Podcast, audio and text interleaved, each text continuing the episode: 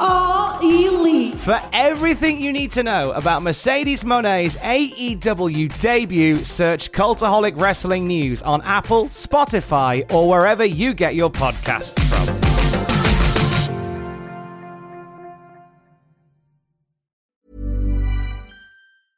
A lot can happen in the next three years. Like a chatbot may be your new best friend. But what won't change? Needing health insurance. United Healthcare Tri Term Medical Plans are available for these changing times. Underwritten by Golden Rule Insurance Company, they offer budget friendly, flexible coverage for people who are in between jobs or missed open enrollment. The plans last nearly three years in some states, with access to a nationwide network of doctors and hospitals. So, for whatever tomorrow brings, United Healthcare Tri Term Medical Plans may be for you. Learn more at uh1.com. Head over to Hulu this March, where our new shows and movies will keep you streaming all month long. Catch the acclaimed movie All of Us Strangers, starring Paul Mescal and Andrew Scott. Stream the new Hulu original limited series We Were the Lucky Ones with Joey King and Logan Lerman. And don't forget about Grey's Anatomy. Every Grey's episode ever is now streaming on Hulu. So, what are you waiting for? Go stream something new on Hulu.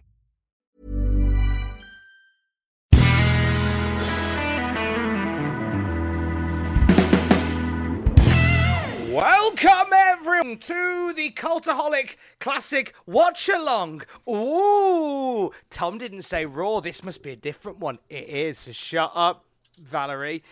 This is where we go back in our Ica Pro powered DeLorean, not to watch an episode of Monday Night Raw, but to watch something a little bit different from the era to give you a fuller picture of how wrestling was in 1993. And who be we? I be fake Geordie, radio presenter, manager to Mickey the Dragon, Tom Campbell. I be with the bear in the big blue bar cage, the man who will turn his nose up at all of your pencils.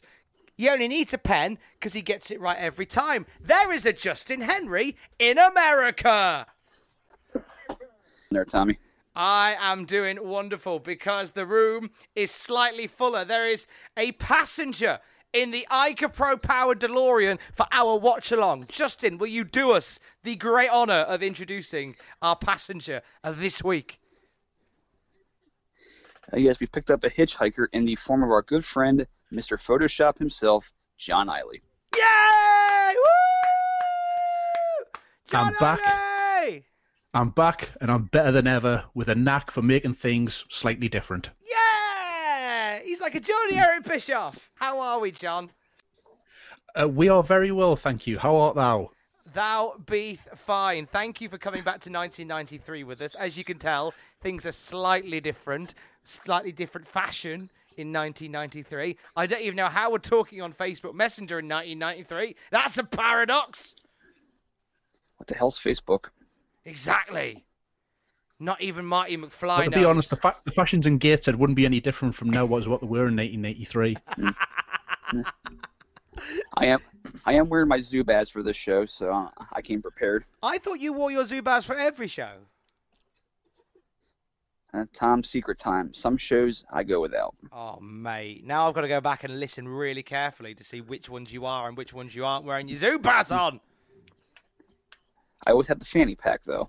That's fine. As long as you got the fanny pack, we're good. So this is what's going to happen. So myself, Justin Henry, and King Photoshop John Eiley um, are going to watch the a special edition of WWF programming from 1993, and instead of just talking about it like lads, we are going to do a watch along. So you're going to press play at the same time as all of us three, and you are going to watch it with us. We're going to be like very low budget commentators on some old school wrestlings. Yes, with John being Crow and you being well, you are already Tom. I guess you are Tom Servo. I can be Tom Servo. John, do you remember which one do you want to be? Um, uh, uh, uh, I- I'm not sure actually. Who could Justin? Who can There's John be? Crow. There's. Well, I figured I'd be Mike Nelson because I'm. I mean, if Ti- if John wants to be Mike Nelson, he could be Mike Nelson. I'll be I'll be Crow. I don't really mind. And I'll be the other one. Hang on a second. I've Yes, just, had, I've just had a thought. John, Yes. three man crew, the three of us behind a table commentating on this. John has given himself a John. We've got John meta speaks in the again. third person. We're recording this on The Rock's birthday, so it makes sense that you talk for yourself in the third person. Oh, it is The Rock's birthday, isn't it? We sh- it should have been a bank holiday. It really should We've have got one next week. Oh yeah, we haven't we? We got Monday off. Wait, you haven't got you haven't got Monday off, have you, Justin? I have, I have every Monday off. I'm a slacker. Oh, that's true. So you're fine. so you watched this first time round, didn't you, Justin? Uh, yes, it was the, it was the Sunday before Thanksgiving in 1993, three days prior to the Survivor Series, and um, I don't I don't recall it being standout in any way. It's just your basic run of the mill hype show for the upcoming pay per view. Although we have a story to tell during the main event on this show, which I'd be more than happy to uh, read what I have found off of uh, Graham Cawthon's History of WWE archives in regards to what happened during that match that requires explanation. Oh, So we- okay. That sounds intriguing. So when it's so when the time comes, we will get to that. And John, you have never seen this particular show before, have you? Not that I can recall. Uh, if I have seen it, then it's tucked away for some reason in the dark recesses of my memory. You And tried you tried to black it out. Possibly, yes. If I, like I. I, I generally can't remember actually seeing this uh, the first time round, so this could be a first time for me. and uh, myself. We all have our childhood traumas, and Um, I myself, we I've never seen this because, as we've mentioned a few times on the podcast, uh, 1993 is an era where I fell out of wrestling completely. So I'm experiencing all of this for the very first time, and some days it's very exciting, and some days, as I'm being told with this, it's quite hellish. So let's let's enjoy the suck together as we watch from 1993 the Survivor Series showdown. Now, gents, do you have your WWE Network screens ready? Ready? sure do. And in three seconds, I'm going to hit play. And you listening to this in your ears, you're going to also hit play and you're going to watch the 1993 Survivor Series showdown with us. Oh, by the way, it's in the Hidden Gems section on the WWE Network. Pause here so you can find it. Welcome back. In three, two, a one. This weekend, And the first thing we see is IRS. So this is a good start. IRS and Fuji. boy, they got a lot of mileage out of this synthesizer song, didn't they? It's a piece. Yeah, this is a piece of classic music. The. Fuji Fall. Fuji went down like Fuji a like a timber. small house. That was awesome. I got quite excited then because I thought that IRS had been recruited by Mr. Fuji, maybe to do his tax return. We had to the recording, and we're going to resume it at 45 seconds. So if you're not at 45 seconds, then be there now. In a three, in a two, in a one, go. I love how they're building to the hype show rather than building the Survivor Series with us. There's a lot of build to the hype show. It's nice to see Owen Hart though, because he hasn't been on Raw really yet. Oh, Yoko's down. Jeez. It's a hell of a bump. Just just saw uh, the hand of my my main man there, Mr. Jim Cornette. Is he going to be on this show quite a bit? Cornette. Yeah. Um, if he is, it'll improve it. Well, The thing is, though, I don't know. I mean, like I said, If he's in um, Yokozuna's corner, quite possibly. yeah, Cornette's my main man, as it were, but I don't know if I can really sort of be a fan of his for much longer. Because after the recent um, Dark it? Side of the Ring uh, documentary on the Montreal Screwjob, get ready for a new T-shirt slogan: Oh. Cornette screwed Bret. Ooh. It was Jim Oh, Cornette's part idea. about for a while. He, he, he well, he, he basically just said, I, I heard his speech on the, uh, on, on that timeline 1997 thing for uh, kayfabe commentaries. He just mentioned it kind of offhandedly, like it's your belt, Vince. Just get it off him. You know, you own it. And that put the germ in his head. I, Yeah, it that, was, that was a um, bit of a I've mind just blower. listened, listened to one of Jim Cornette's one of Jim Cornette's uh, podcasts recently. He, he, he goes into detail exactly what he did and how he did it and all the rest of it. But but I think you know, like I said, if if it was sort of Jim That's- Cornette's idea, you know, Cornette screwed Bret. Definitely a t-shirt. Oh, look at this! Whoa, I, Oh, the Hey, look, look, greatest look, guys. team of all time. yeah, split in half. Exactly. This is like watching Romeo and Juliet marry different people.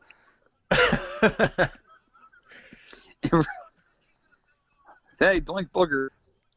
Gorilla and Jim No, i- Ross is is, that- an, no, is wait, not- which doink is that? JR.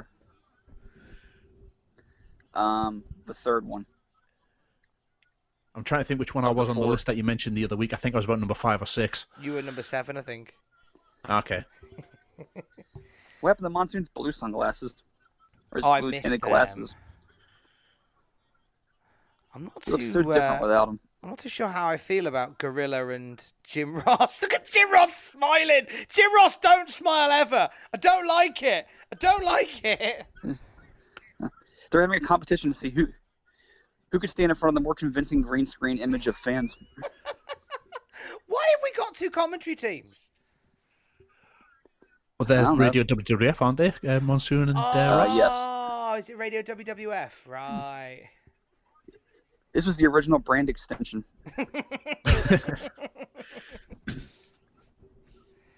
This is two very odd pairings. Gorilla and Jim Ross shouldn't work together as a unit. We need to have Vince Heenan and Renee Young and Monsoon Jr. and uh, Byron Saxton. And then you need to International no Row reason. with all the other commentators. Here's seven-year-old Funaki, number one announcer. Okay, so Bobby's now talking about Rio Rogers. So we've got another oh. voice. Already we've had four. Oh boy! Oh boy! Oh boy! That is an oh, awful Oh, boy. picture of the Hart family. Oh boy! Oh boy! This is going to be offensive, isn't it? This makes Oh, me boy. very sad. Now, the funny thing about- I think it's Justin. I think Justin knows what's coming. Yes, I'm having a, I'm having a Maylocks moment. Speaking of Maylocks, here's Bastion. What are he? Is he playing Got Your Nose with a cameraman? Probably. Oh, he's got pizza. What's the pizza company? Um, local. Even he's wanting to know what the pizza company is. That kid, by the looks of it. That kid there with the bowl haircut was desperate for pizza. Yeah, well, they're in some crappy venue. This provides like really bad uh, concessions. Like, oh, he's got the good food. Now, what you two may not be aware of is that this taping here, or this show that we're watching, takes place in two different buildings. This was the WrestleMania 2 of uh, hype shows.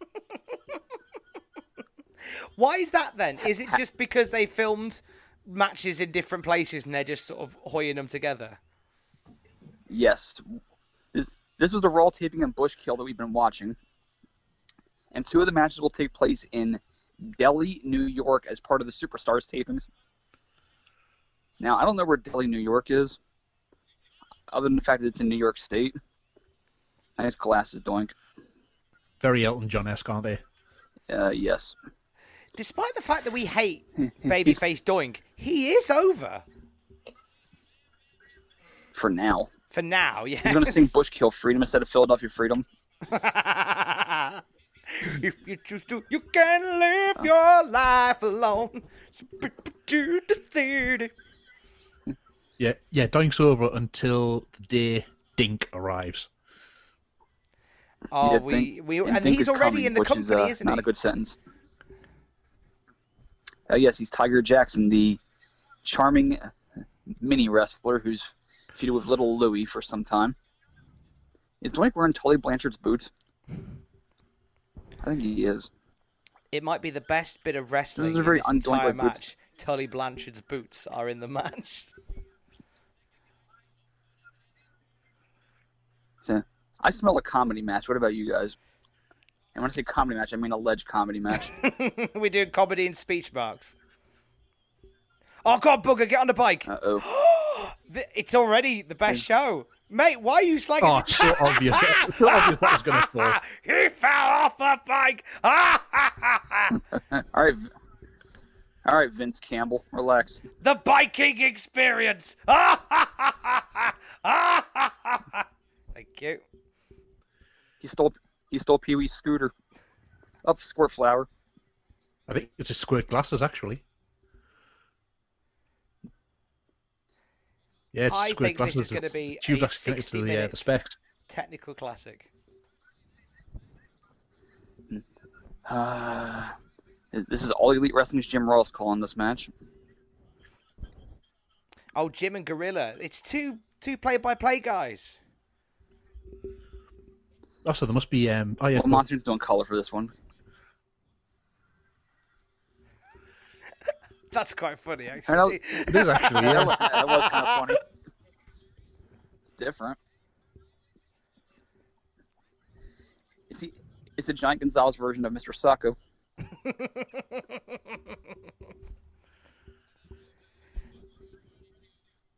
like you said, I Justin, think this this is is actually this in, was going to in be. two. Um, you're saying, Justin, that it was in two separate uh, venues. So they must obviously have Gorilla and Jim Ross in one venue, and uh, Heenan and McMahon in the other. Uh, yes, that, that's what I'm thinking. So the other Bushkill match will have these two as well. Bushkill, Pennsylvania, home of something. I think snow. I'm not sure. Well, this is definitely the Bushkill one because I recognise the post, the, the signage around the, uh, the, the the building. Yeah, this is also the Morale Kill taping. This is like This the is three morale, four hour it. nonsense, isn't it? Probably. This was the Braun gets Nicholas out of the crowd in order to beat the two European guys and win the tag belts match.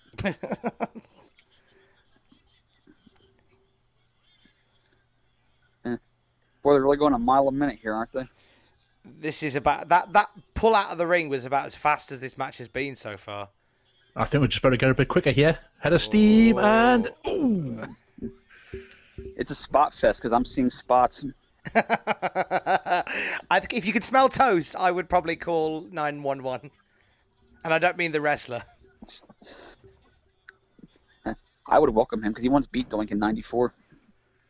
It, it, it- was that in ECW when he did the thing where he would run out Yeah, that- and just batter people that people got bored and he of? would have half his face painted or something like that, wasn't it? Yes, Edgar Winter. Yes, Edgar Winter Band's Frankenstein would play, and he'd come out and choke slam some poor bastard. But It's the good Doink thing run-in. in ECW was quite good. It was, as John said, like he had his face half painted. It was uh, he was born again. Yes, uh, if ever company knew its audience, it was ECW in the day. Come on, booger dance. That's delightful. Jim Ross just referred to those as gyrations. And they're- yeah, they're smothered in chips and gravy. Uh, he's like, I could be calling Flair, I could be calling Flair versus Vader next month, but no. Here I am calling Booger and Doink. Well, it, it's like Vader versus Sting in the fact that you have a 400 pound guy versus a guy with face paint. it's, it's a slow version of Vader versus Sting. Yeah, the only problem is the big guy in this match doesn't really have the skill that the other one did. It's like those indie companies who have, who hire those who those um, impersonator wrestlers like Big Slam Vader Oh, I missed and them. the They're Smoke, not really the Rock. Uh, impersonator. We had something similar here in the UK, I remember at one time. well, there was the UK Undertaker and the UK it the whole Rock company? and And UK uh, one two three K. Oh, sorry, the one two three X uh, UK X Pac and uh, Kane as well. that was it. We were a creative bunch It was like back how in the Homer was a nineties. territorial crusty.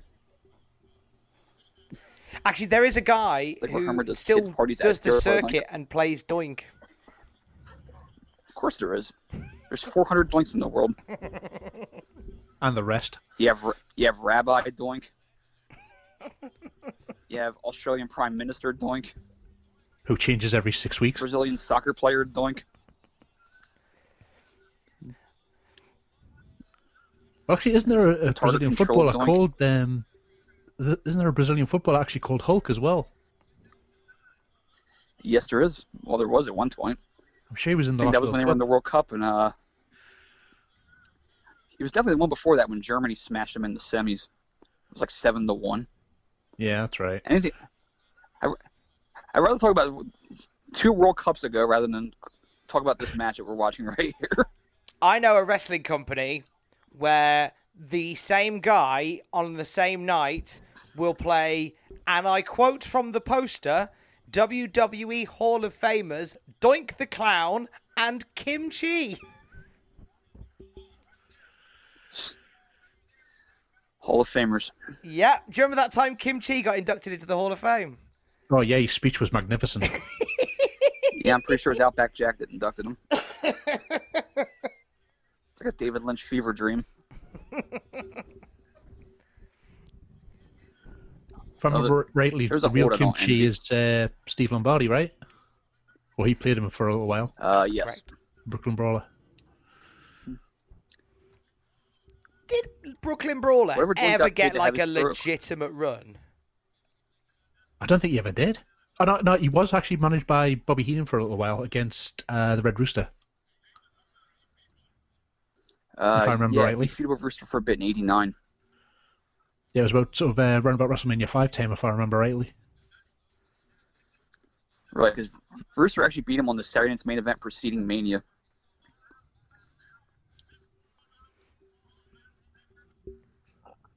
I don't think Do all the- Monsoon and Ross are, call, are calling this match all. They're just downstairs.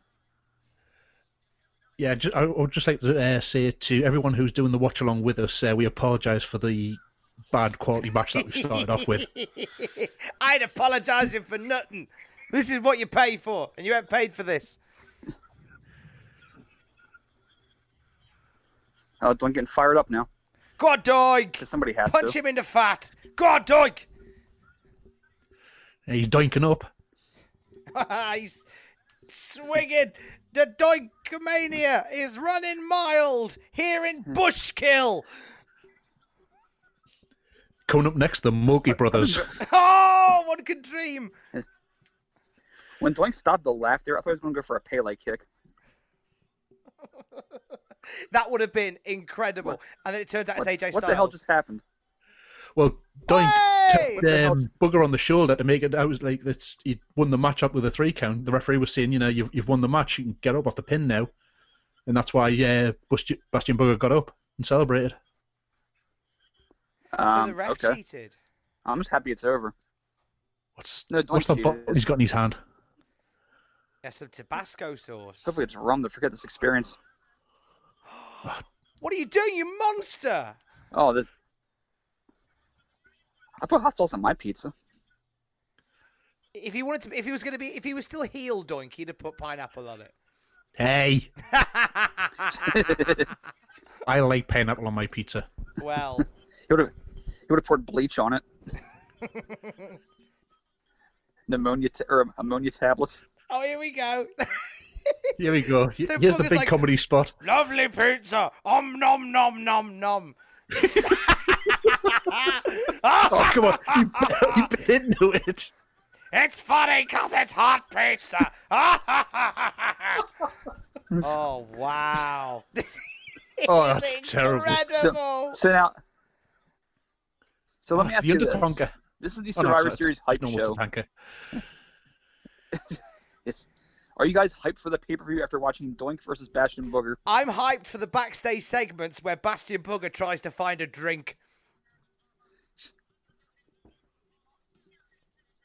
I'm also hyped for Ludwig Borga, who is an absolute beast in 1993. And if you think he's not, you are wrong.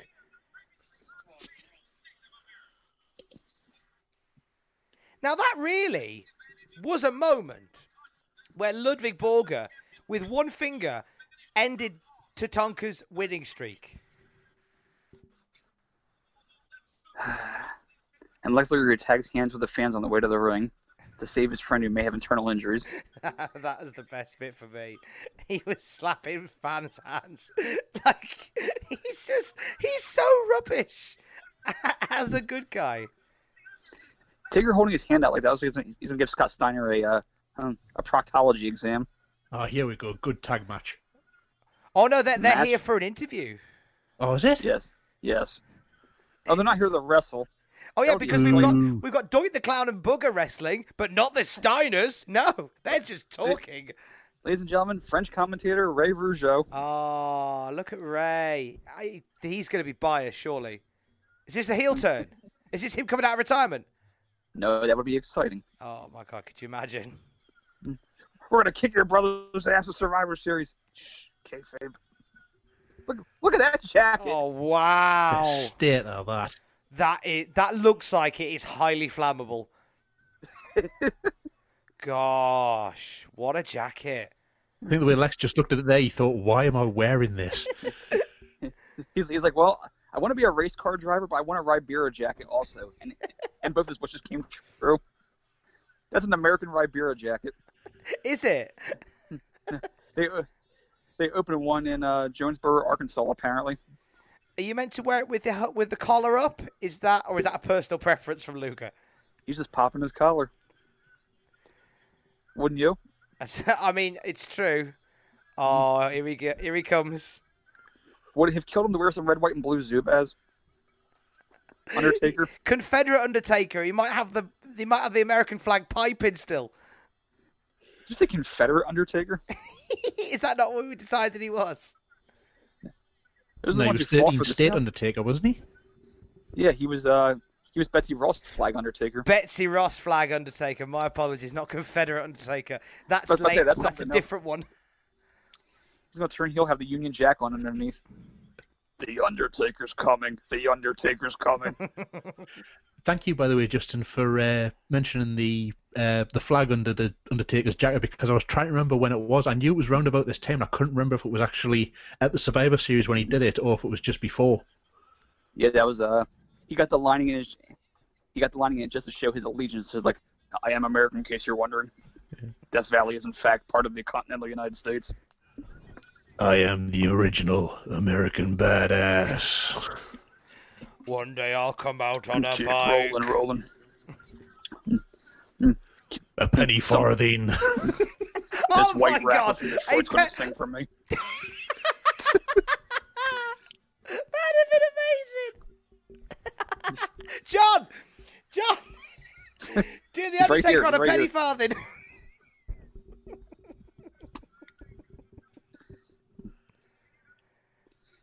So, between the Duster, the Michigan leather jackets, and the flammable Ribera special, who has the coolest jacket up here? And don't say Ray Oh. Rougeau. Oh man. Um, I, I, I'm torn between the Steiners and the Undertaker, to be honest. I mean, I want to give They Luger look- bravery points for wearing that thing. They look like some sort of like fraternity hazers that had to induct the uh, big scary goth guy, even though they didn't want to. And what would Tatanka have worn had he been here? Tatanka would have worn. Well, I like to think that the duster belongs to Tatanka, and he was planning to cosplay as the Undertaker anyway. Well, he was. The, well, I did make him the Undertaker uh, in last week's show, did I not? That you did. I was hoping Scott would say, Ray, why won't your brothers take bumps? Why does he make the other guy do it? As Scott Steiner would say, he's fat. I'm gonna shove that cattle prod up your ass. I'll make you bleed. You got a 25% chance of winning this match with the other three guys in it. Now you divide by eight by one, and what you get is look at Paul Bearer's eyes. He was great, Paul Bearer. He was tremendous. Great storyteller and shoot interviews too.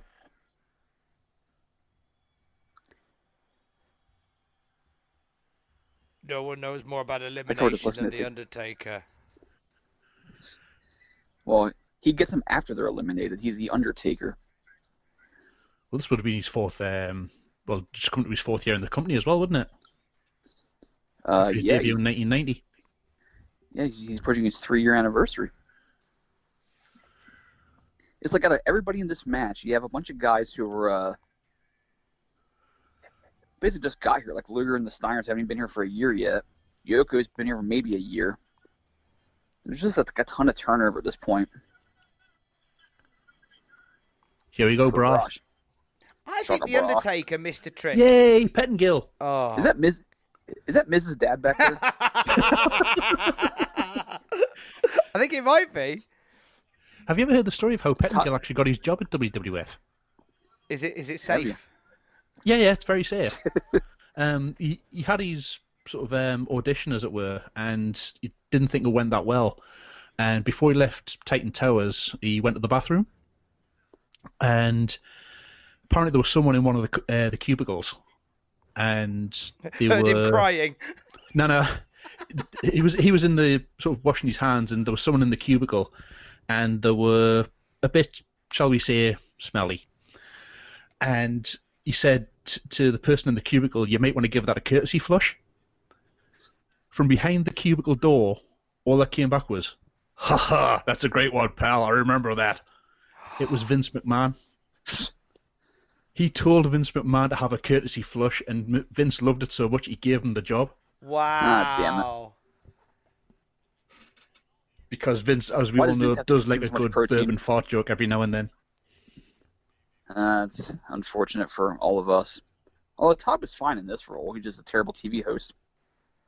He's telling you how Actually, to like order the I, show. I like Todd Pettengill back then. I thought he was alright actually. he, he, he he would be okay in spots, but Mania was an awful show. He tried too hard to be like the Saturday morning goofball. When he pairs it back, he's he's great. But it's Yeah, he's in his early days, he was too full on. Yes, there's a there's a level of energy. I like that they're not even hiding that this is a superstars taping. Like I the know, fact it has superstars in the top right hand And you can, corner. you can also tell as well it's a very bad green screen shot as well. Uh huh. You just like put a uh, there's a big graphic for you. Oh, jeez. Hey, let's let's pad this show with exposition. Now there's a cool jacket that one Crush is wearing. I so feel far- like Crush looks like somebody would that would that your dad would know that would come and like tile Have a the couple of beers kitchen with. back in the nineties. He looks, like, he someone that your dad would know, but your mom would know better. and she would and she would always smile whenever he came over, and, and your father was oblivious to as to why. and he would still tile the kitchen. Yeah, because, you'd, because still, he- you'd still be calling him Uncle Crush. And you'd have big hands like him for some reason. I think so far Todd Pettengill's the most tastefully dressed person on this show. As Macho Man appears on the screen, basically looking like he was dipped in glitter. Sounds like an explosion at the Skittle factory. Very purple and silver though that uh, confrontation confrontation there, isn't it? It is certainly a confrontation of colour. Hey, he was up for some Olive Garden. Oh, here he comes.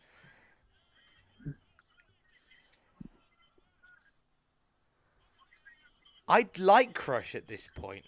Brother. He was he had the half demolition look going again. Oh boy, Oh, there he is. certain type of money. Go on, Virgil. He's here to make that money. He's about It's to make Battle that of the End ten dollars. Here we go, the battle of the NWOB team. It is, Vincent isn't versus it? Brian Adams. Oh, God. I just can't take Crush seriously with his name as Brian Adams. All I can think of is the Groover from Vancouver. Summer of '69, brah.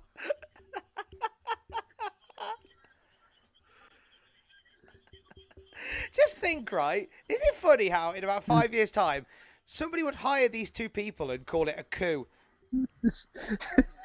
Yeah, we're, we're stealing all the great talent. We're getting all the greats over here. John, back to your prior point. That's like finding out Samoa Joe's real name is Robin Gibb. Is it? No, it's not. I'm just theoretically, John. Just put the fear of God into me there, why don't you just John! Photoshop Samoa Joe into the Bee Gees. staying alive if I let you out of my Coquina clutch? Hey.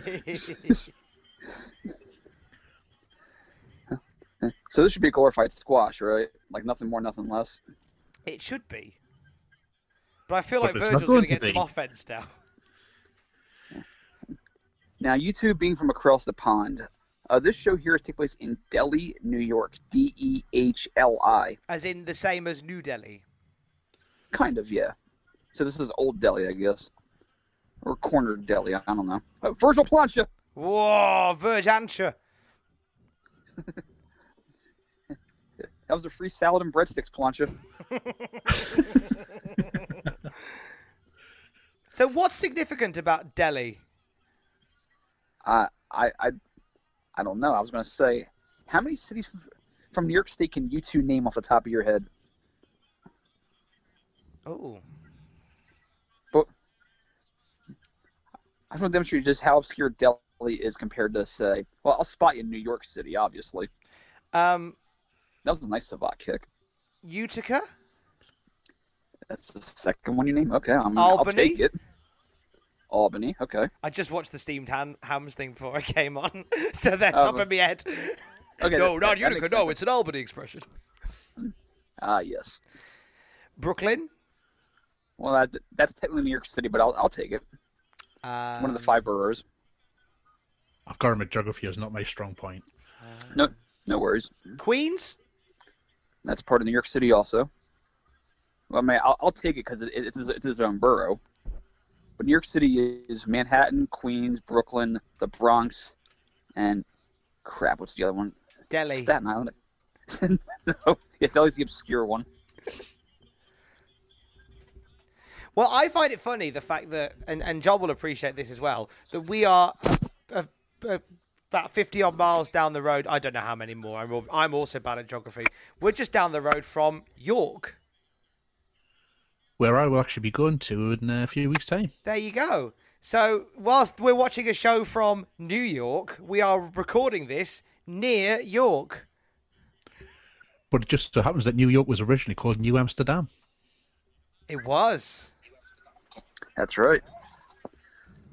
It is Staten Island. I just had, I had to look it up because I'm an idiot. But yes, I'm, I'm showing how obscure Delhi is. But they're really You at a said point. Buffalo, this- that's a big city. Oh, Buffalo! Forgot about Buffalo. I love the fact that you've Buffalo. reeled off all these big names. What's the first one I say? Is it uh, Utica? I know where Yonkers? Utica is. Yonkers, that's, that's where Tommy Dreamer's from. Yonkers. Uh, Mount Veron? Or Vernon, sorry? Mount Vernon, yes. That's where, I think that's where George Washington was from. Uh, Rochester, who we've mentioned. Are you Wikipediaing this, John? Yeah. You cheat! Hey, well, tell me when you get to Delhi, if you ever get to Delhi. Uh, That was a, pro- not even that was a top. Proclaimers song. That was Tom, Tommy, Tommy, Tommy, Poughkeepsie. Poughkeepsie. We've mentioned it many times on this show, Poughkeepsie, We New have York. mentioned Poughkeepsie, New York, loads. So, the, so that's a lot of cities so far, and Delhi is not one of them. Delhi's really far down the pecking order. Then Uh, yes. Just just to further demonstrate just Well, where they to be were honest, city-wise at this point. Delhi doesn't even exist on Wikipedia. I'm looking at a list of cities in New York State, and Delhi is not one of them. Maybe it's maybe it's just a made-up place for like tax purposes. it's a tax write-off. From an unincorporated area, free of uh, eh, free of government oversight. Virgil one you. is still in this match. I just want to point that out. Yes. He's kicking Crush's ass, is what he's doing. Yeah, Tom. Yes. Crush Cracksmore is Jim selling- Duggan was from Glen Falls, New York. That is right. Oh, my boy Duggan. Don't be sucking up to him now. It's too late. I have Tom. to because now I now I've got quite a few people who have met him, quite a few friends that have met Duggan now. So I'd best be nice. Oh, you have a Uh, Norwich it's- as well. Norwich, uh, isn't that Connecticut or is that Norwalk? It's I should know my New in England towns better. Chenango. Is there a Norwich? Yeah. Ah, The only thing Norwich is famous for in the UK was uh, an old mustard. game show called uh, Sale of the Century. By the way, people in the crowd are playing the same game where Virgil's is, is so insignificant that people are saying, "Hey, how many how many cities in the state can you name before you name the one we're currently in?" Oh, let's see, uh, New York, Buffalo. you say it's only famous for one game show, John. You're wrong. It's famous for Alan Partridge's other game show that was shown on UK TV Conquest. I've never seen that. it doesn't exist really. It's just it was in the Alan Partridge documentary. He talks extensively about it. Oh my god, million dollar dream. What? Dollar, dollar and a quarter more like with Virgil. Well, now it now it is quite literally a million dollar dream. Yeah. Because he's dreaming of a million dollars. It's the F money million dollar dream. money, money, yeah, yeah. The million dollars into my overdraft dream. Oh, there's the Savage Killer. It's it's a it's a verb. I like how he incorporates that into his offense. That's now. actually a good name, that. The. Savage Killer. It is. And here's the Jason Voorhees head squeeze. Oh, he's gonna squeeze the goo out of his head. It's gonna be salad dressing and garlic all over the place.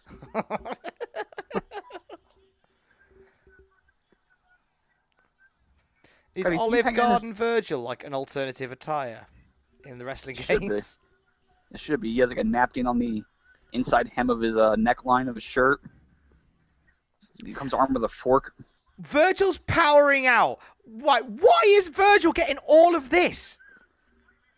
I don't know if he was powering up. Was he? Was Chris just not basically saying, "Okay, I'm going to give you a bit more punishment, pal"? No, no, no. lift him up Virgil was that? powering out, and Well, now Chris he went back down up. again. Here he goes. Well, Chris is pulling him up just to do the lift and drop version. Virgil got too much offense in that whole match. That was just like the fight between the Mountain and uh, Oberyn Martell. Jeez. Ended the same way too. Except for the top of Virgil's head didn't burst. I wish it had. Hey, he's getting color. He can't do that. Well, he didn't mean to. Is Virgil bleeding? No, I'm just saying. Oh, he's bleeding from the top of his head. Had his head burst like uh, one of Jason's victims. That'd have been amazing. Put the belt on Crush at that point. Just give him everything. Yeah. Attitude Era comes early. Oh man. Virgil got too much offense. Yes. Why is he even patting his lips? He's probably just been thrown up from that last match. From the first match. he looks a bit sick. He He is- mentioned he's something bit at the start of the show about eating with Mr. Fuji. There you go. Come in that Ah. hot fudge sushi I had. Hot fudge sushi. I mean, I'm Oh. intrigued. Oh, that sounds appetizing. I mean, I love sushi. Don't get me wrong, but nah, hot fudge No. sushi. Ah. nah. I'm not a sushi guy. As, as George Carlin says, I can't eat anything that, that is merely unconscious. Oh, Bobby Heenan was just going, I, I don't like bananas. I hate the feel of them. I hate the texture. I hate anybody that eats bananas. I hate monkeys. I hate chimpanzees. And then Vince goes, let's cross the gorilla monsoon. Great segue. it's Bobby Heenan, man. We don't deserve him. Well, isn't it? Isn't it the, the sort of the banana thing that um, eventually makes Gorilla snap and just throw him out of the arena in a couple of weeks' time? No spoilers. Sorry, oopsie. It's fine. It's okay. Oh, we missed a Razor Martel rematch because it's not on the network. Oh, well, I'm sad. We had to sit through Diesel versus Bob Seger on Monday. Oh, that was a hell of an encounter. It's the best Diesel Sid match ever. Listen to the last Cultaholic Why is to Harvey understand Wippleman at ringside? Yeah, Harvey's there because uh, Martel's part of the Survivor Series team that he's going to be partially managing. Ah, that's right. Yeah. And that's why I love Survivor Series season when it's done like this, where you've got the cross pollination of the bad guys and the good guys, like like Harvey Wippleman coming out for Martel. Yeah, I mean, I remember, you know, even the earlier Survivor Series, um, you know, when they were coming up to it, you'd have the whole team coming out with whoever was wrestling that night on, on the show, and they would just walk out and just stand at ringside. I love that. Yeah. Added to the unity aspect of it. Now, I I, do actually out, miss, I do miss this uh, Survivor Series format as well, where it's just the, you know, the, the, the four on four teams. You know, these days it's just a normal pay per view. But um, I used to love the the older Survivor Series. When I, when I first saw, it, I think the first one I saw was yeah, the first one was 1990. Um, and I really enjoyed the format. The only thing that got me about that particular Survivor Series was Sergeant Slaughter's speech before his match. It just it went went on like 10 minutes. and on and on. Or would you rather watch the guys who were in that match wrestle? Oh, it was than, the like Bushwhackers. and maybe Tanaka. We had Santana and Pat Tanaka. Now, I should point out real fast that there's a reason why we're showing so much exposition from non-matches. Because there was a match that was supposed to be on the show but had to be edited out. Oh. Pray from tell. history of from history of WWE, Jerry Lawler defeated Owen Hart via disqualification when Bret Hart interfered as Lawler had Owen tied in the ropes and was slapping and spitting on him. After the bout, Owen argued with Bret for costing him the match. The match was supposed to have aired as part of the Survivor Series Showdown special, but was cut due to Lawler's criminal charges. I bet that would have been an enjoyable match too. That would have been good. Yeah. Yeah. but hey, The early you start know. of the feud and everything. Yeah, definitely. But don't worry, we'll we'll get something a little bit extra in, in, in regards to that a bit later in the show that requires that kid pumping his fist. It's like a young Sam Driver. Love you, Sam. We do love you, Sam. The voice behind my "Did you know" pieces. Well, our "Did you know" pieces. Well, they're yours. I did nothing to do with them. I just sometimes share them. My, I mean, ours and mine and Sam's. Oh. Martel's tired of being called Was this by another John Waters here. substitution? Uh, not yet. Martel, go on, Martel. He just told John Waters, "I hate pink. I hate pink flamingos."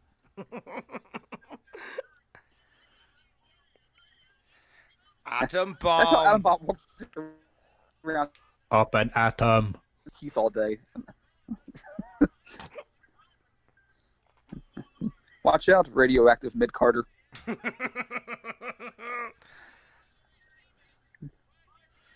that make Harvey Fallout Boy? I think it does. oh, here comes the diesel. Jiminy Jillikers. Oh, and an IRS. Thank God. It's Team Eyewear. We're all unified by the fact that we need help seeing stuff. The goggles they do nothing. Yes. That's just saying. That's right. Telling guys, I'm not booking yet, so you guys don't do anything stupid. Oh, It'll cost you your jobs. I can't save you yet. Okay, group hug. I love you, Adam. I love you, Balky. All friends. All pals at the palace. Here's Rio Rogers. Rio Rogers. AKA the American Dream, that's the road, if you will. I- I'm doing an impression of the dad of the American, my son wrestling. You know what I'm saying? My other son's gonna wrestle him. It's gonna be a pretty big match. I I'll tell you take another voice that um, with interviewers with big bombastic characters like this. Sometimes it works okay. Brother Love was its own thing. But in a role like this, where you're just there to give a bit of exposition for Shawn Michaels' involvement and his return and stuff, when you're being a big character, I think it detracts.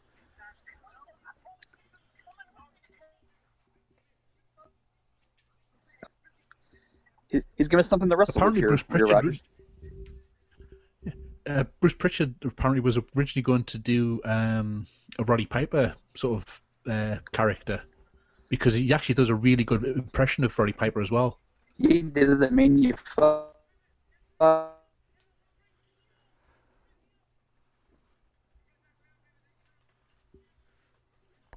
So we're we're here at Hart House, quote unquote. Right, so this isn't the What- Hart House. Now, do you you don't you don't say? What Oh, on earth is solid. that? Avatar. Well, you know. Um, that's supposed to be You hard to believe. know. You got your chicken. Gonna make some salad. Yeah, now this part is actually kind of funny.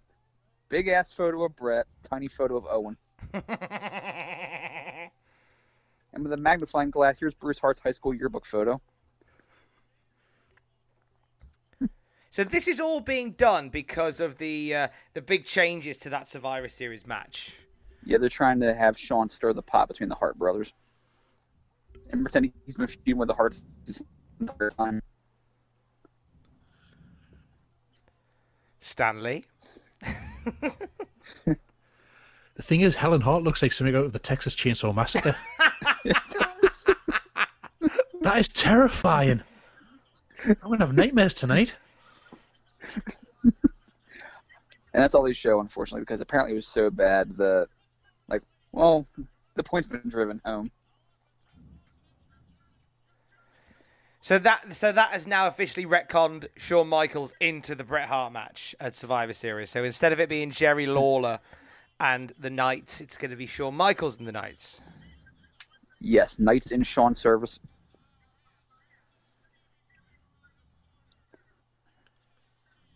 Hey, hey, look, it's the guy whose son has the creepy kids show. I'm loving that new gimmick, by the way.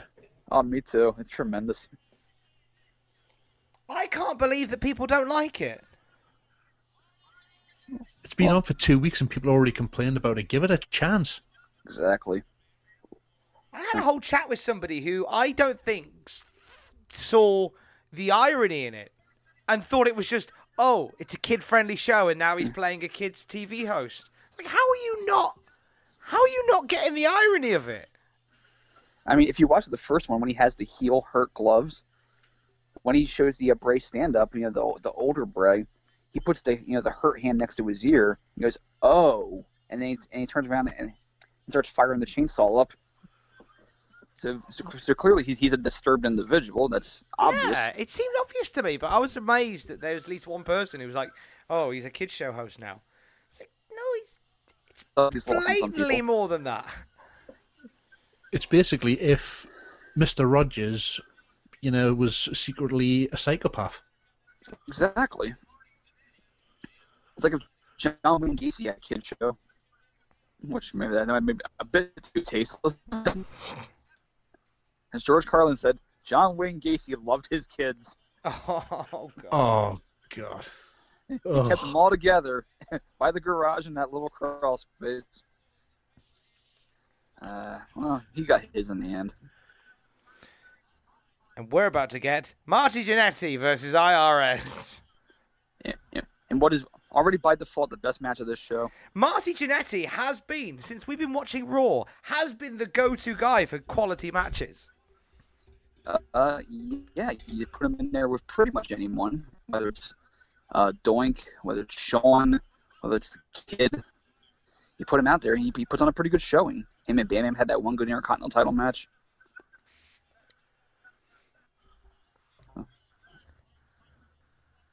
Although at this point, I think both of them are kind of long in the tooth character-wise. I mean, they're both still reliable guys. It just doesn't really feel very fresh in this for Iris versus Jannetty. Nice hit toss. Did it the right way too. Thing is, uh, Rotunda doesn't look any different now to what he does uh, back here. He looks a bit more rotund. Uh, But um, thank you. You, you see Bo more than you see Bray for sure. Um, that should be kind of obvious. but you can see in both of them that you can see, you can see that IRS what is their dad. Oh, definitely. I think Bo and Bray should form a team called Before and After. I'm down for that. Like, like Hacker Titantron should be like like footage of like of Bo and happy times, and then the, the song turns ominous, and it's black and white photos of Bray, like like a mugshot, like or engaged in illicit activity. He had such do high all the, hopes. the sort of flickery screen stuff that they, they did when Bray was starting out. making a rotunda. I do think they're destined to eventually be a tag team together. And I think, do you know what? I think they'd be really good. I think it would be too, actually. I mean, Bo has so much potential. He has so much value that you can get out of him.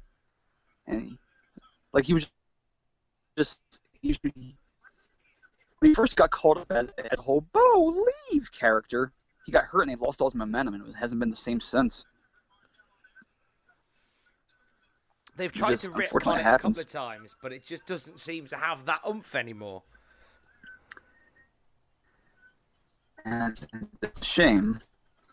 It's, I mean, he found his voice literally. He tried to push him as a cool baby face in NXT. It wasn't going to take, and he became, became this insincere human motivational poster. And it's like that's it. They found the spark.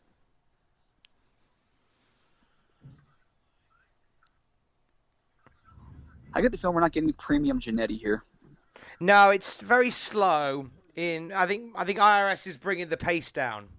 Um, I think at this point in the uh, in the show, I think it's pertinent to bring up a little fact that John Iley dropped on us before we started recording, which which I believe suggests that John Iley was always was always going to be a part of Cultaholic. Okay. John, John, Tom, tell him why. The cultaholic font, font style that is used, is actually called Big John. Hmm. But not only that, I think uh, Tom actually mentioned this last time I'd been on the show. Um, the Christian O'Connell breakfast show in Melbourne, Australia on Gold 104.3. On a Monday, they have Misheard Monday lyrics, where they have songs where you hear a lyric and you're not quite sure if you've heard it right or not. Right, it's Uh, Christian O'Connell has a guy called Big John who sends him a top five every week. I am that Big John. really? Yep. blew my mind. Because I've been listening to Christian O'Connell since his show started last year, and he's been referencing Big John, and I didn't think anything of it until Big John said he was the Big John. That's true. You know, it's funny because uh, the connection I have with Tom here is I first heard of him. I, I may never have, have heard of him if not for one person who voted in the old RSPW awards in 2005. Do you know that story? While we have this rest hold here. And if we're throwing stories around about how we know other people, I only the penny only dropped that I had been working. I spent most of last year working with one of Justin Henry's co-writers. Really? I spent last year working for a wrestling company with James Dixon, Ah, yes. aka Dragon Izu, AKA many other names. and many other names. What a wonderful human being! A genuinely uh, incredible storyteller. And I was like, ah, you did the books together. It's one of the most important people in my career at this point. Got nothing good things to say about James. Oh, Marty hurt the knee. It, it's the right knee, so it might be legit. Uh oh. Is that It'll how be the that left going to be works? cradling shortly, though. Well, if you you always sell the left, it's like one of those like universal things. Like if, if you work someone's arm or leg, then you always go for the left one. Yeah. Um, so maybe Marty just landed funny. Tom, have you ever seen a match between two men by the name of Cage Tyler and Chris Sproles? Mate, I am the biggin in Wigan. No, I'm sorry, John. John. John. I've got to be honest, I have never heard of either of those two individuals. Well, they had a match. It's two. It's two men that had a match in 2005. What appears to be in a warehouse somewhere. And Tommy Boy here dubbed over commentary over in, in that same time frame. Uh, tongue-in-cheek um, commentary where he just kind of made fun of the entire awful, awful match. And it made the rounds. It was one of the first wrestling viral videos. And that's how I first heard of Tom Campbell back in the day. And I Well, followed him on. I followed him on Twitter based on that entire uh, like like oh you're the guy who called that awesome, well not awesome but you did provide awesome commentary over that atrocity. That was you. And then uh, I want to do a podcast one day and I'm like, hey, he's a radio guy and that's why we're here now. If if it hadn't been for that match, who knows? Do you know what? I genuinely think had it not been for that match, I wouldn't be doing half the stuff I'm doing now. because it, has it continues to live in infamy, and I'm and and I feel bad because I've I pride myself on being like a nice guy about things, and, and generally just kind of always topping up my good karma. I feel pretty miserable about the fact that the thing that launched me into doing stuff that I love in wrestling was mm. me taking the mick out of two really bad wrestlers. Like I wouldn't dream of doing that now. You put your greasy foot on the back of Cage Tyler's neck and you use it to launch yourself into into a higher stratosphere. Is what you did. I absolutely did, and on, on many on many public forums, and I will do it here as well. I will apologise to Chris Sproles and Cage Tyler for for for being said man with the greasy boot, and I'm genuinely sorry for any hurt I might have caused because we lit. That was from a time where if that happened in 2019, I do believe that we all would have got rich off that. Myself, Sproles, and Tyler, because they would have capitalised on that being out in the world. And and I and I have mooted to promoters the idea of doing a Biggin and Wigan too. They should be on one of Joey Janela's spring break shows. I think Joey Janela would go for it. And John, if you've never seen this I need to get- match, I need more to get more into the- you. I need to get more into the independent scene. I- I'm really sort of out of it. I never would have seen that match if not for Tom. So is this rest hold over? yet? No. Um, oh, by the way, there is a match happening, Anyway. and we are providing a commentary track. I do apologise. Could, could you imagine? Could you imagine if on Raw, like Michael Cole, Corey Graves, if and they Rene discuss Dupree something other than the match, yes. just started Rene riffing Dupree. on the podcast they're doing? Rene Dupree. oh, sorry, Renee Young. John, John. John. Rene Dupree on the commentary team. Got it. No, no, no, no, no. Renee Young doing the French tickler. Oh wow, might get banned off Twitter for that. John No, no. Might come get us. No, the Yeah, I wouldn't want that, the- especially if he's got other that uh, hand still wrapped in barbed wire. Oh, that's true. I mean, just the dance, not the actual object. We all liked the Jon Moxley uh, res- re- return video, didn't we? Yes, we did. That was Yeah, it was uh, definitely something different. It's got me hyped for him. Now the old IRS staple. Grab the rope for balance. All we needed in that Jon Moxley video is just at the end where it says Mox, just to put underneath available for bookings June, July, August. Someone commented on on, on the Reddit Square Circle forum. where they- They're autocorrect changing Moxley's last name because Moxley's not a common word. So now he's John Mickey. Good grief. M O X L E Y because I'm a sick guy.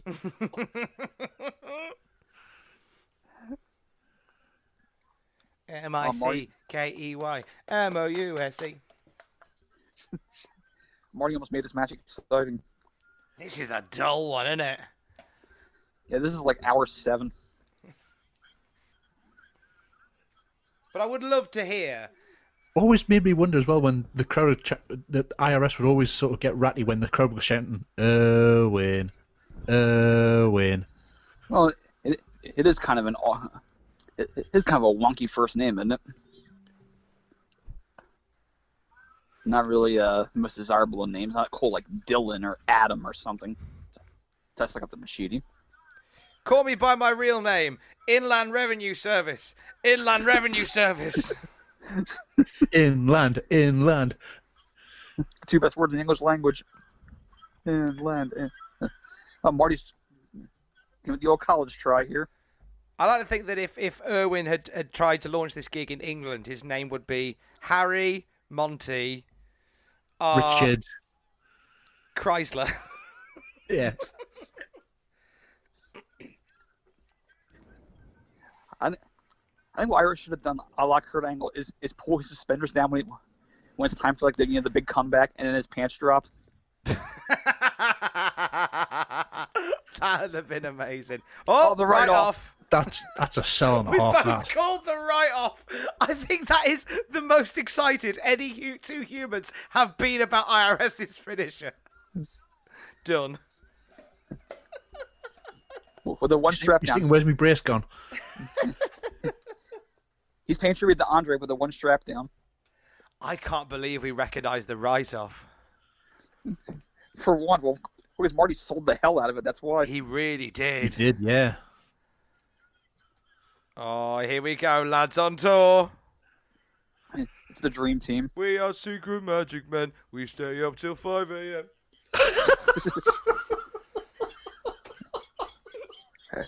I just, I just had a thought. If Ludwig... Tom, are you okay? You got me there, Tom. You got me there. Thank you, mate.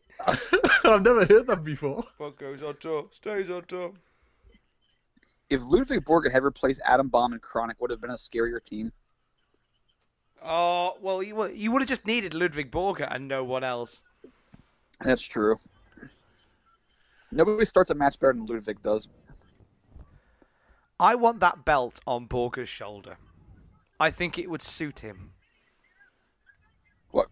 Yeah, it's. Just, eh, I take your winged eagle belt. I It it stink a lot. Yes. We had to wash this smell out because pollution is bad for leather. There should not be a leather belt. Save the show, Jimmy. Save the show.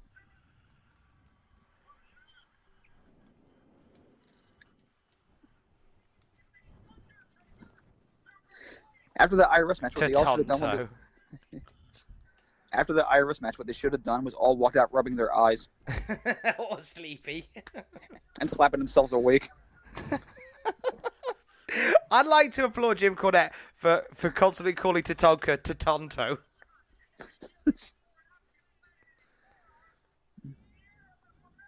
Does Cornette ever have like a verbal misstep ever? Absolutely But you- not. Like even on this Not that I podcast, he, recall. I mean, I know he's, he's had a few uh, promos banned from TV for one thing or another, but um, I mean, like he he never like stumbles. He never. He always knows what to say next. He's Pierre's, just- Pierre's out of the match, by the way. Yes, Retro Crush is now the replacement. That's why Crush is there. Yeah, because Pierre had to have his Frankenstein bolt put in. That's that's why I had to miss this show. So Shawn Michaels has replaced Jerry Lawler. Crush has replaced Correct. Pierre. I'm sure nothing else bad will happen. Well, you have to get, you have to take a replacement to Tonka, Oh yeah, Taker and replacing Tatanto. and we and we have one other quote unquote replacement to come. I'm just trying to think off the top of my head what it could be. Uh, think Crush's rival. oh. I don't know what it means. I don't know what it means. Put my boots on and work. What does that mean? They said join us on the team at Survivor Series. I don't know what that means.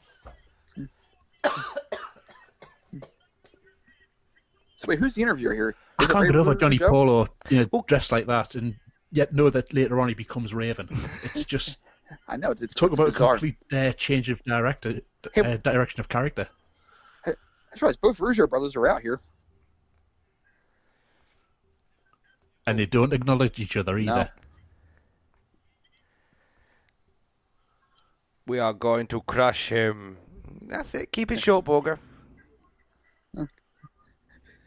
Borga should break kayfabe right now and go, "Hey, weren't you aren't you two brothers? Weren't you a tag team in the 1980s? Didn't you feud with Bret? Didn't you fly little American flags together? Weren't you managed by the guy who turned face and managed Hulk Hogan? Didn't you have that great theme song with the synthesizer? For Montreal to Memphis, party vous français. Tell all the girls the Rougeau's on their way.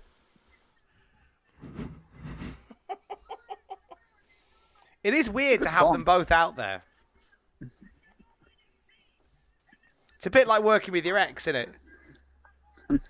I know there was one time where Stan Lane interviewed uh, Yokozuna and Cornette was out there for it, and it was never acknowledged that they were obviously Midnight Express. And it was, and they they didn't say anything. seems Cornette so actually praised um, Pierre on his uh, new podcast recently. Who did he praise? He, pr- he praises Pierre for his uh, work in the recent NWA show for the Mm. Crockett Cup. He's a goddamn machine, Pierre. 51 years old. Yeah, he he said basically he's the guy's 50 years old and he's taking bumps that he shouldn't be taking bumps at that age. He took a bump at a Ring of Honor show recently where uh, I think it was the Briscoes backdrop and he hit his back on the apron from outside the ring. And he just, you can't keep him down except for, well, this match when Luger knocked him out. But in real life, you can't keep him down. No, PCO is an absolute beast. Absolutely. We still don't know what this is, do we, for the Survivor Series video? We think it's a was gonna roller say- coaster, but yet there's a crane. Yeah, it's like a construction yard. Yes, it, it's somebody. r- Oh, dig that T-shirt. That is Right. true. That is a updated the look. Taker on there. He's just like, like he's just like Scotch taped the photo of Taker over to Tonka in that photo. And if you notice as well, the turkey is actually dressed like Yokozuna. I know that's great. Nice touch. In case you weren't sure who you were supporting over the foreign fanatics or the All Americans, Why does Todd have Jon Hamm's hair? because Jon Hamm isn't using it yet. Okay, Who's Jon Hamm? F- from Mad Men. I've never watched it, Ah. I've got to be honest. And from a random episode of Toast of London, which is one of the funniest episodes of Toast of London, starring Matt Berry. He's all it has like an angel in it, an angel and a devil in it. What the what the hell is it called? Ah, well, well, whatever. It's a British show, I think, but I think he's going to be on it. Oh, okay. I've seen ads for. it. I can't remember what it's called off the top of my head. they photoshopped me in. Thanks, John. You can tell because my shadow doesn't exist. I was hoping you'd see like a little bit like Tatanka's headpiece just sticking out the back of the Undertaker. John, we need you to update this photo. Same with Crush. There's no shadow behind him either. I'm so pedantic with these, aren't I? Hawaii, it's foreign. the only non-North American Borga. It's true. But mind you, they're not they're not saying they're foreign, but they're saying they're foreign fanatics. So they're fans of foreign. How about the foreign objects? Yeah, Crush carries a fork. Uh, Borga carries like a barbed wire bat. Wasn't that phrase banned in WCW as well? For yes, it was international objects. That's right, yeah. Hey, Oh, one of how these guys. bored does Jannetty look there? He's like, do I really have to be here? Are you taking my picture? Snap. They needed a snappy na- name for the teams. There was no snappy name for these teams. There was, like I said earlier, with the earlier, um, the I earlier like how the one Survivor Series, that's some great team names. I like how the one One photo being of the Visionaries, which was, uh, Yes, oh, right, was it again? Rick Martel's team. Yeah, It was Martel Warlord and Power and Glory. The first team to ever finish a, compl- a complete team in a Survivor Series match. That's right.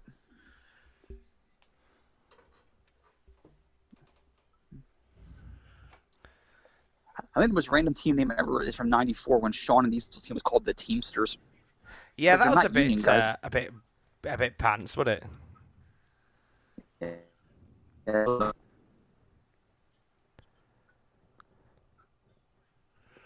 This is the story of a crazy clown. Crazy donkey. The raised doinky the three bunch. little dinks of his own.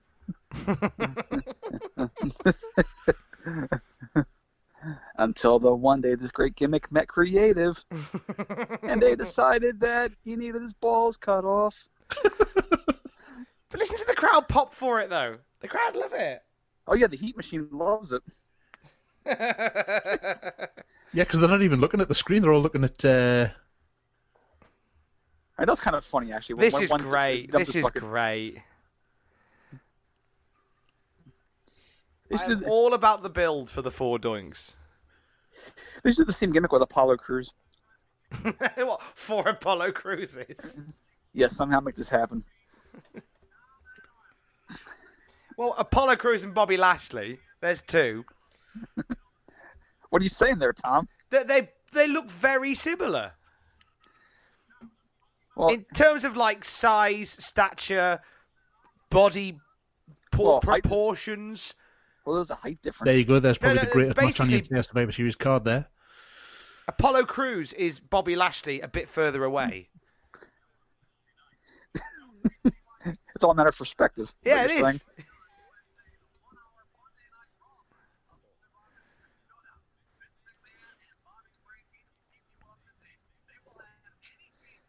So hang on, they're showing this now, which is an hour and a half, and then they're showing an hour version of it the next night. Uh, yes, in place of Raw. Good grief.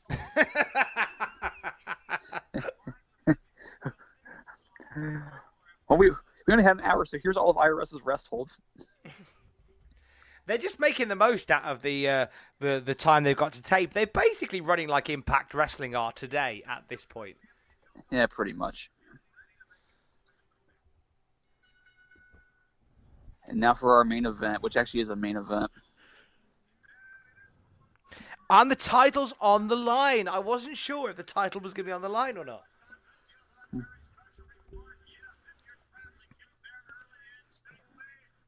Ah, strap in. Here we go. This whole show is Fuji's greatest rib ever. What even beats the uh, the engine out of the car rib, does it? That's a good one. It was it was expensive, but it was worth it. Justin, did you ever play um, Extreme Warfare Revenge? I've played that for years, but I haven't played it in a while though.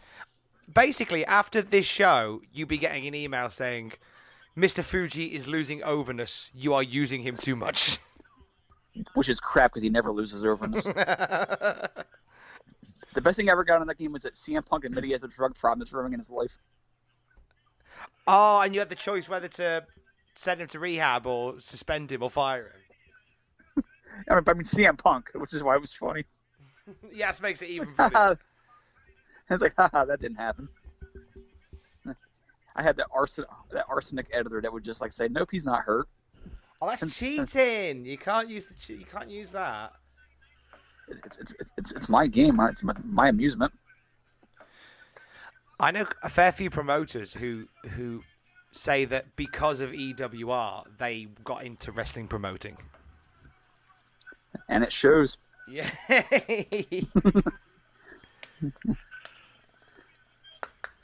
Uh, finally, a star of high magnitude. Here he comes.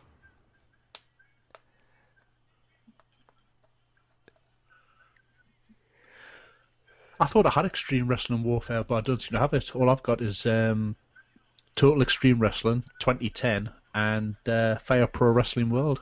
Well, Total Extreme is pretty much the same thing. It was E- it was EWR a bit further Adam down Riley the road. one, yeah. It was a bit more advanced.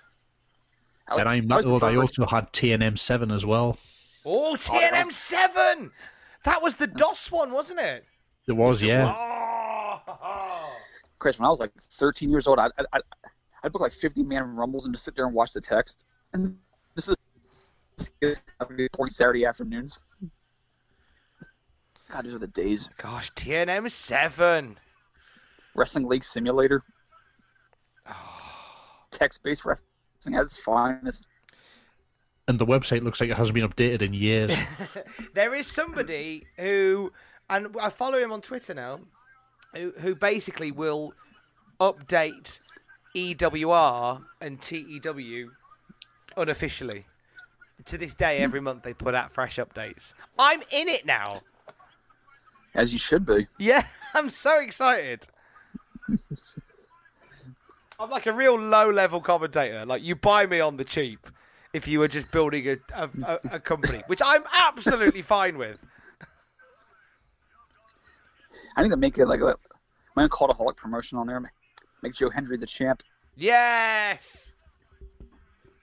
Several wrestlers have complained, have complained about the Yokozuna behavior just of uh, Sam planted himself Driver. straight into the ring post there.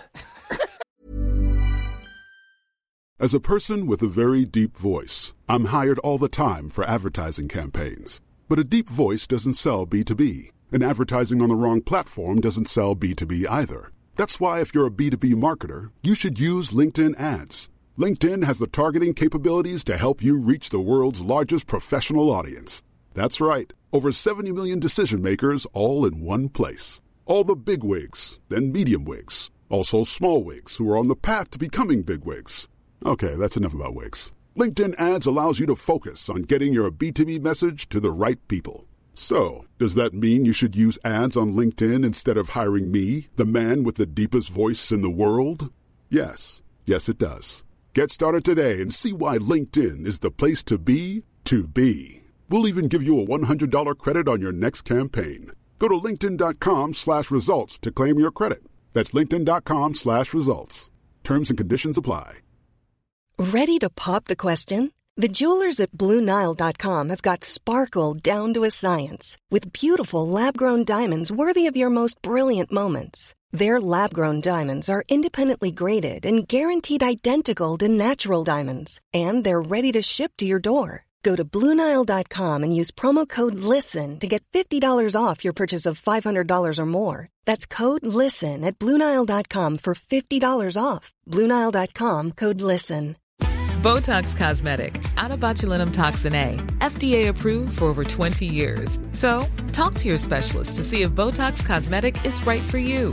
For full prescribing information, including boxed warning, visit BotoxCosmetic.com or call 877-351-0300. Remember to ask for Botox Cosmetic by name. To see for yourself and learn more, visit BotoxCosmetic.com. That's BotoxCosmetic.com. well done, Yoko, mate.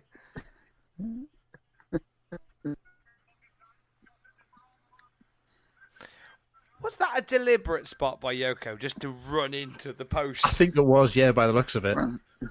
He's trying to get out of Survivor Series. Please, I just want to be injured as well. I've got two. comp. I've got two strategies to get out of Survivor Series that have seen have been successful so far. The injury one's not working.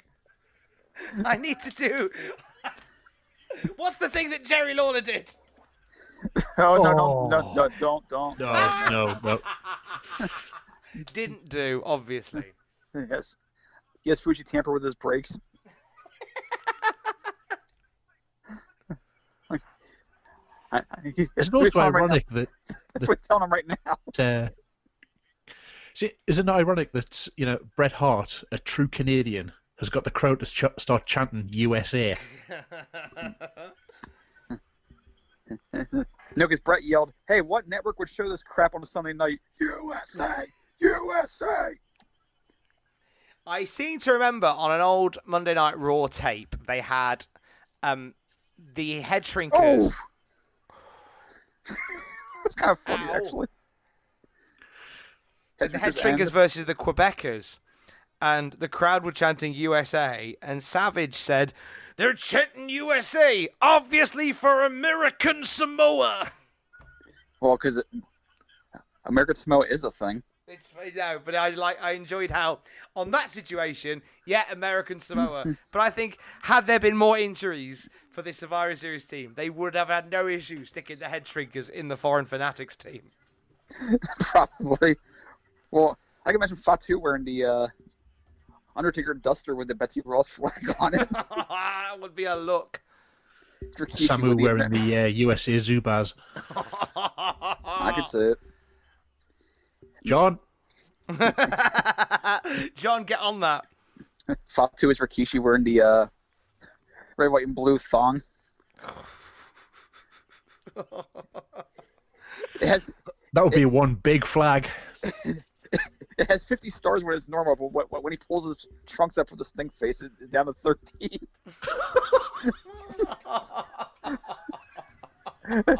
He's in the corner. Oh no no! Hey, Betsy Ross flag.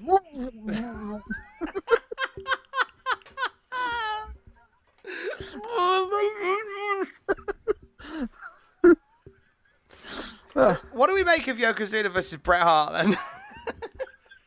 oh yes, this uh. Are we having a lovely time with this one? But we had our spirits broken by the first three matches, and hopefully this, this can get us back. Yokozuna Uh, looks cream crackered. Uh, it was a long taping. He's walked out and then walked back and then walked back out again. Well, you think there's air conditioning in this building? Well, it's I'd say yes, but Yoko looks very sweaty. Remember the one taping over the summer in Alexandria, Bay, New York? There's a city for you. When like everyone, everyone was like covered in sweat, like it was like flop sweat. Oh, was that the one where Jim Cornette made his uh, debut? Yeah, and he, like, Yeah, everyone just them out of Alexandria covered in Bay a bucket of itself. water. They were wetter than Robert Shaw was when Jaws ate him. But oh, it was horrible. They were all just dripping. It was disgusting. Absolutely disgusting. It's like the last week of July, so it's, it's like at its absolute hottest.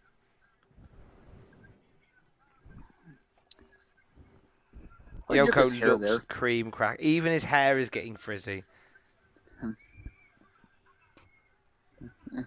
I need you to help me tamper Yoko's bricks. He doesn't want to work on Wednesday. Help me, Bret.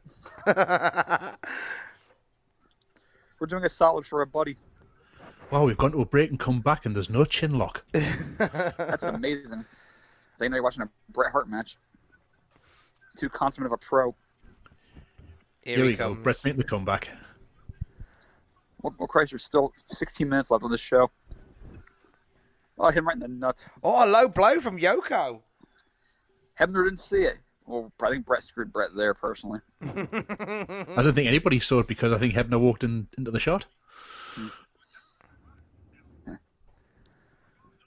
Yoko trying to wake up. He's that tired.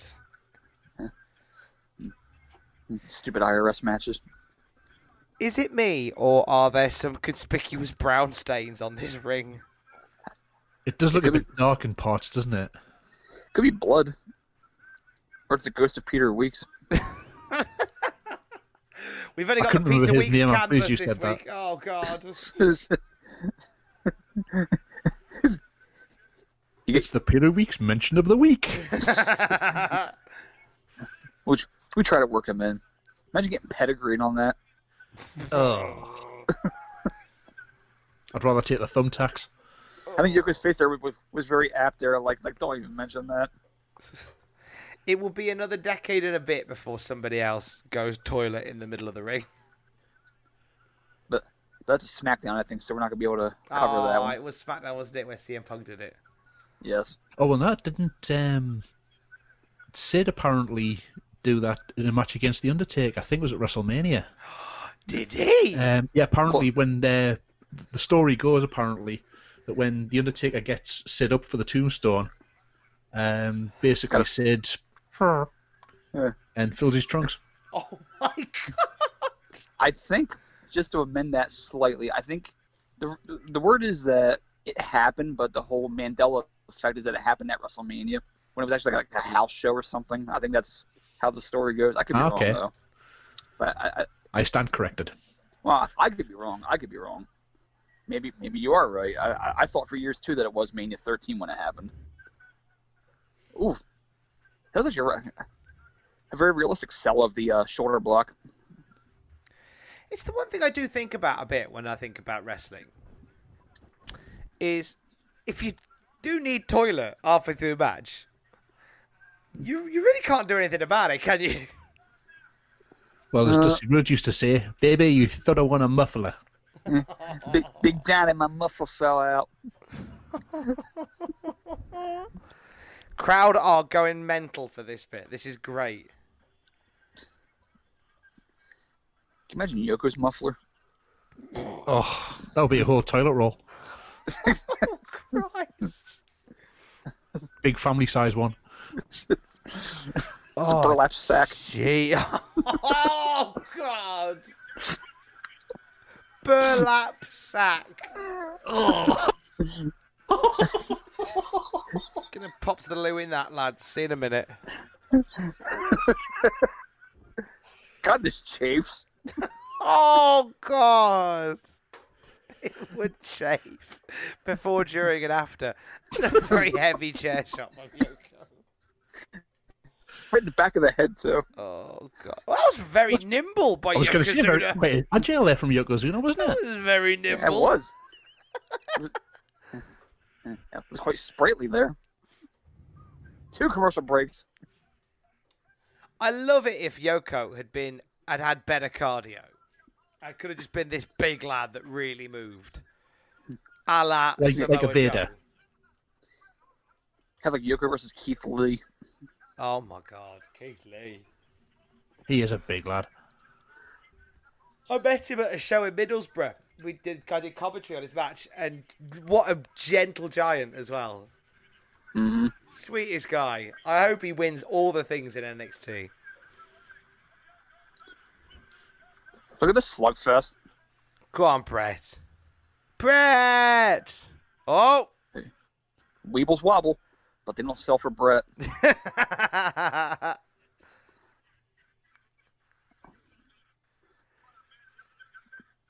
Oh, oh, jeepers.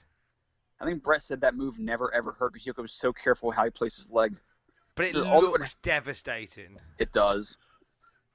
He's, he's, he's, he, he said he would end up with like this like red stain on his face from the tights, something like the dye in them. But that'd like be that, it. That, that'd be it, yeah. I think uh, going back to Jim Cornette earlier, I think he said that um, he was once Bonsai dropped by Yokozuna when he split from being his American spokesman or whatever it was. Right. And he said that when Yokozuna landed on him, he said it may as well have just been a giant cushion. Hmm. He said he was so light and agile for such a big guy. When he would do the, the bonsai splash, uh, you would hardly feel a thing. Wow.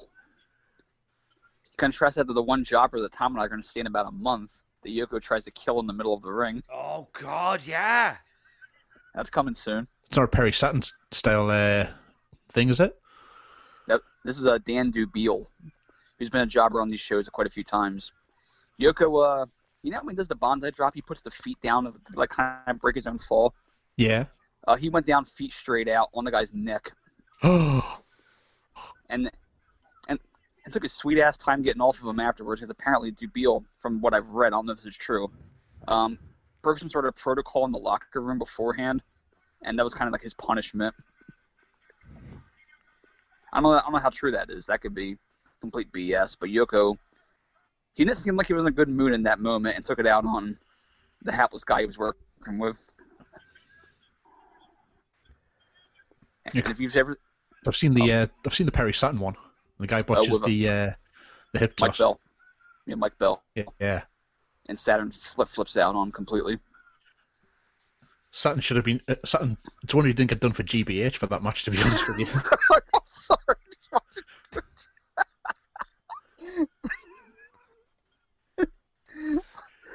Did my video slow down or the? That was quite the uh, quite the landing. Timber. Oh, he's telling him things. They're having a chat. Hang on, something's been dropped in the ring there. I think it's Yoko's uh, draw Hair extensions.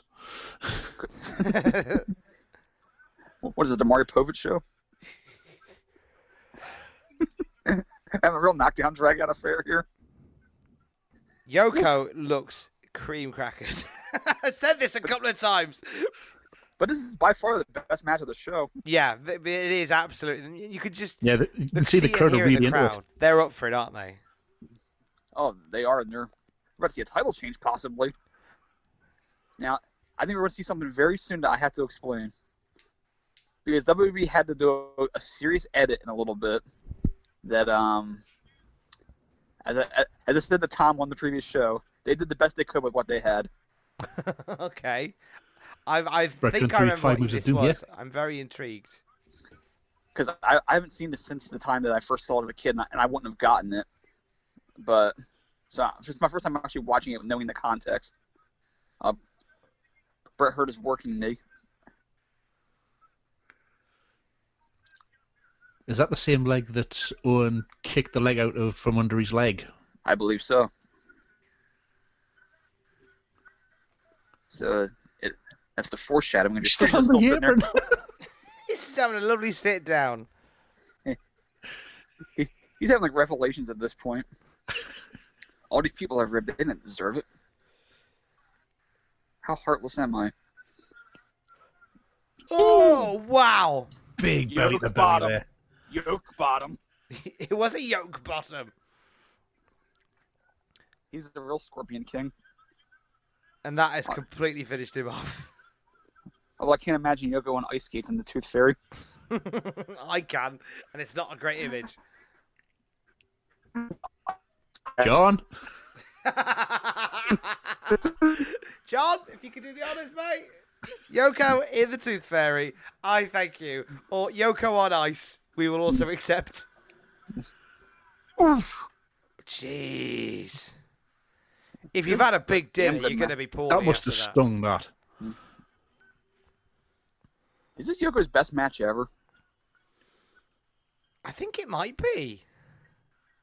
Yeah, it, it, it eclipses the uh, WrestleMania 9 match. That's for sure. Oh, absolutely. Oh, he split the pants. Uh huh. At least it was on the knee and not in between the legs. Yes. And Bret, my muffler fell out. Oh no! I do know what that means. Now, now you, you, you just see Owen coming out just there. Yeah, he was kind of happy clapping the crowd. They're saying that Owen's out here because he thinks that uh, you may not have seen it off camera, but Owen was just punching Lawler on the floor. They had to end Oh. Lawler as best they could.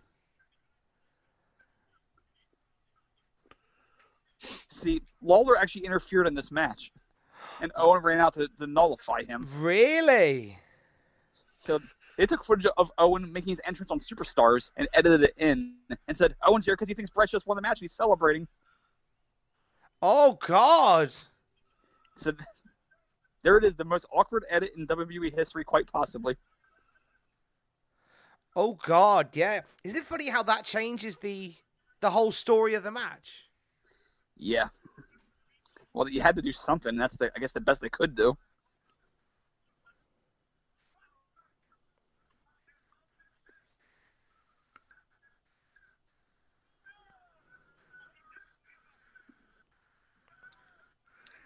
Well, you had to do what He's you had not to too do. happy about winning there, does he? Oh, He he's- always looks upset. I was told I could have four months off. What the hell? So, to all intents and purposes, Owen just cost Bret the championship.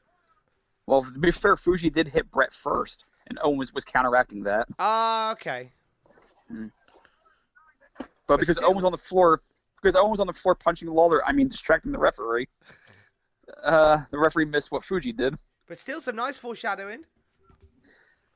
Uh, yeah, it, so it, it, it worked out, but like if you if you go back later, I, I, I don't know why the hell you'd want to with this show, but and just watching Fuji enters the ring to hit Bret, you see Owen punching Lawler on the outside for like two seconds. I saw like a kerfuffle on the outside.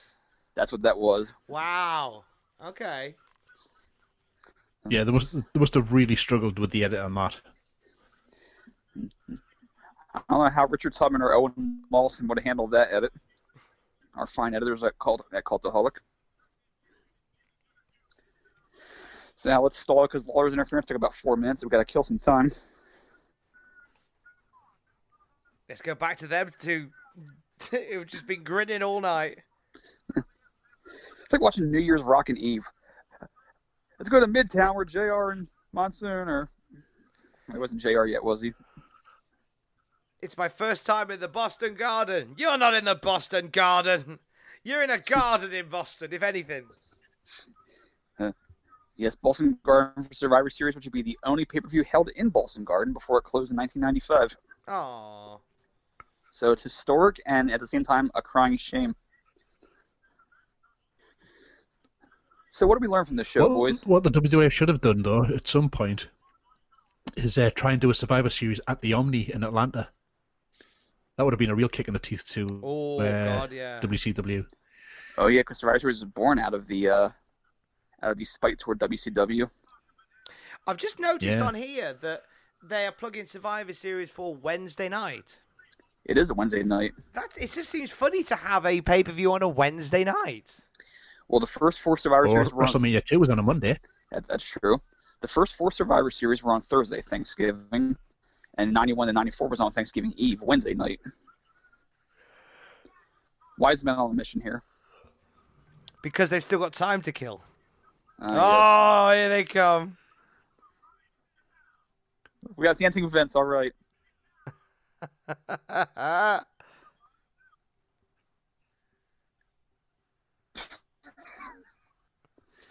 so this is their special Survivor Series wrap. Uh, yes. Be ready for the turkey. Oh yeah.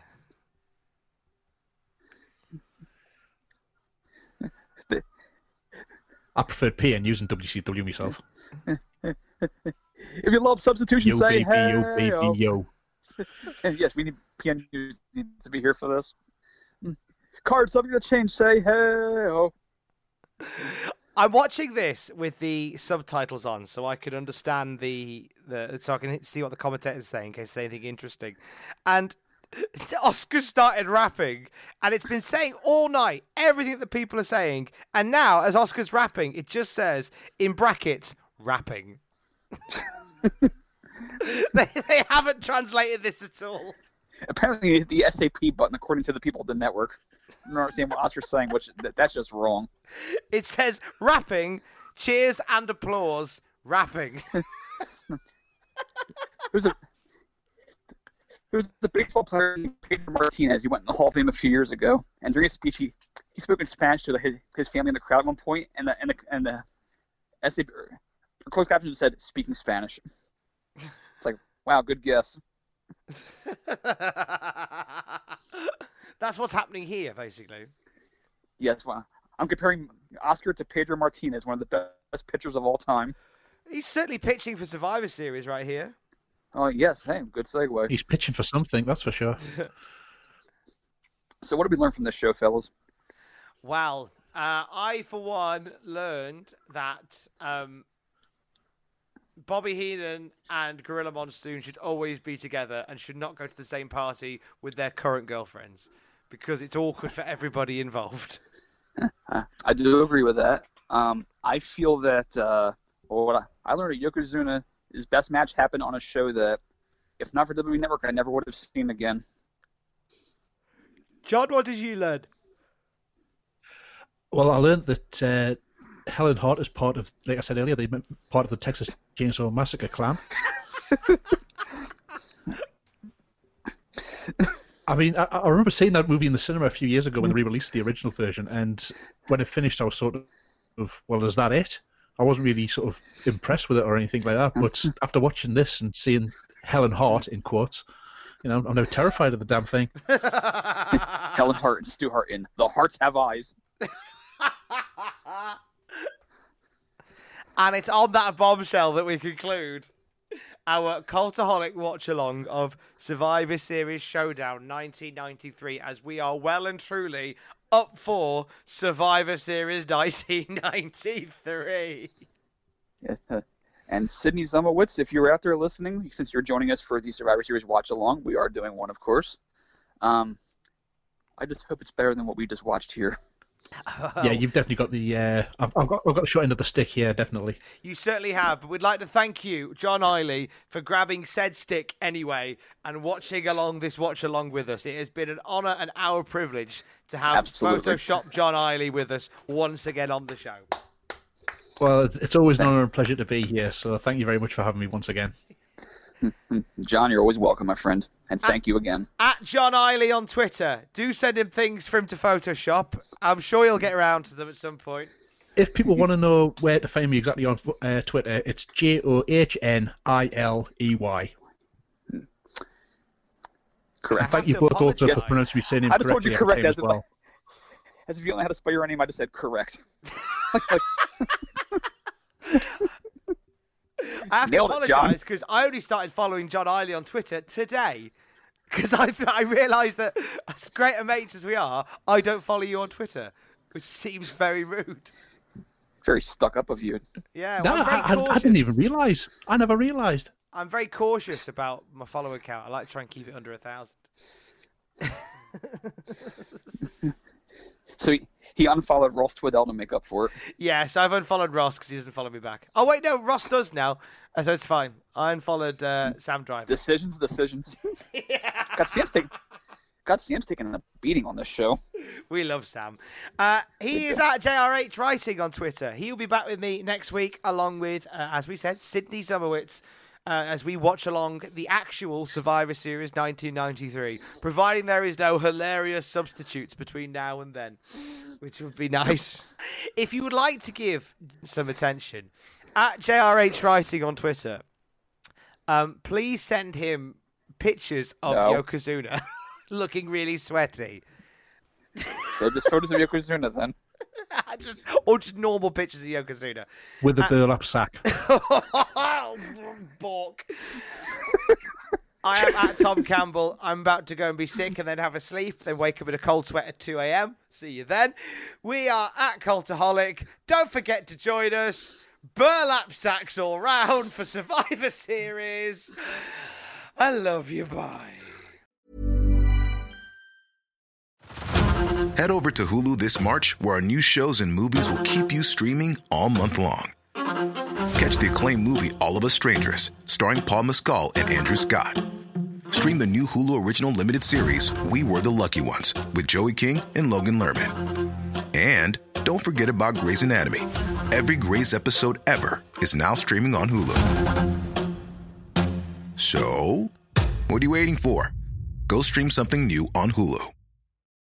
For the ones who work hard to ensure their crew can always go the extra mile, and the ones who get in early so everyone can go home on time, there's Grainger, offering professional grade supplies backed by product experts so you can quickly and easily find what you need. Plus, you can count on access to a committed team ready to go the extra mile for you. Call, clickgrainger.com, or just stop by. Grainger, for the ones who get it done.